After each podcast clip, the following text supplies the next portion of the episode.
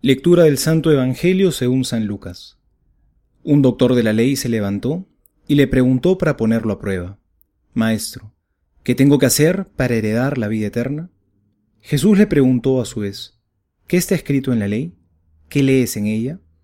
Él le respondió, Amarás al Señor tu Dios con todo tu corazón, con toda tu alma, con todas tus fuerzas y con todo tu espíritu, y a tu prójimo como a ti mismo.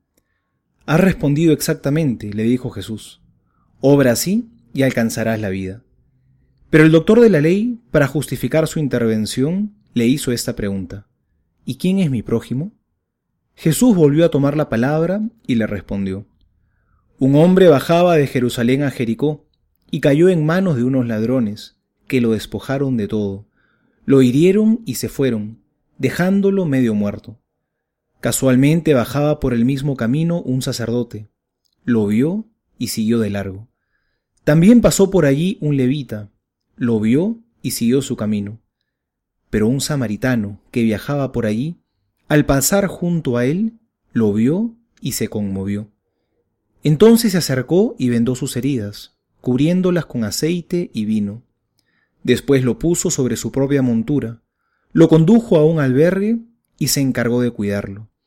Al día siguiente, sacó dos denarios y se los dio al dueño del albergue, diciéndole, Cuídalo, y lo que gastes de más, te lo pagaré al volver.